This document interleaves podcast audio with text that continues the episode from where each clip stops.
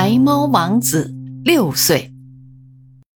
今年三月三十日是白猫王子六岁生日。要是小孩子六岁该上学了。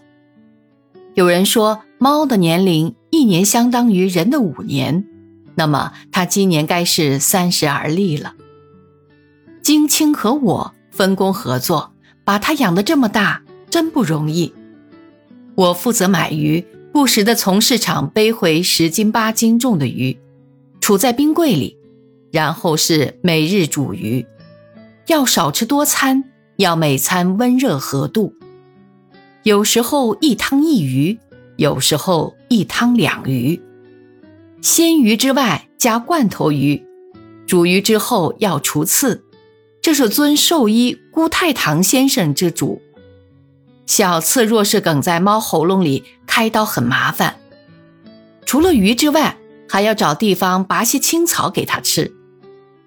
人无横财不富，马无夜草不肥，猫儿亦然。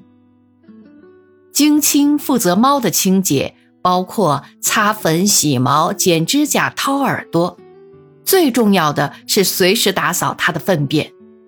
这份工作不轻。六年下来，猫长得肥肥胖胖、大腹便便，走路摇摇晃晃，蹲坐的时候昂然不动。有客见之叹曰：“简直像是一位董事长。”猫和人一样有个性，白猫王子不是属于招之即来、挥之即去的那个类型，他好像有他的尊严。有时候我喊他过来，他看我一眼。等我喊过三数声之后，才肯慢慢的踱过来，并不一跃而登溪头，而是卧在我身边，伸手可抚摸到的地方。如果再加催促，他有时移动身体更靠近我，大多时他是不会理会我的呼唤的。他卧如弓，坐如钟，自得其乐，旁若无人，至少是和人保持距离。他也有时候自动来救我，那是他饿了。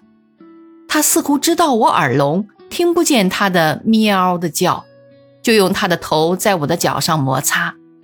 接连摩擦之下，我就要给他开饭。如果我睡着了，他会跳上床来拱我三下。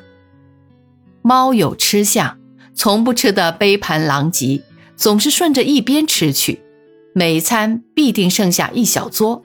过一阵再来吃干净。每日不止三餐，餐后必定举行那有名的猫儿洗脸。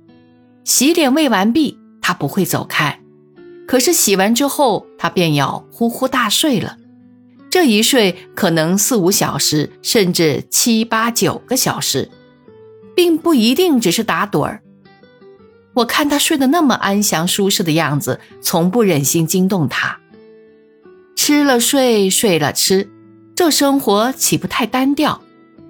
于是我想起王阳明达人问道师：“鸡来吃饭，倦来眠，唯此修行玄又玄。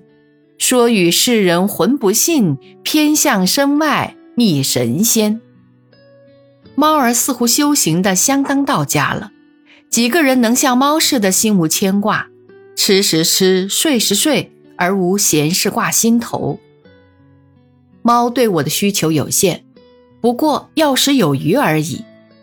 英国十八世纪的约翰孙博士家里除了供养几位寒士、一位盲人之外，还有一只他所宠爱的猫。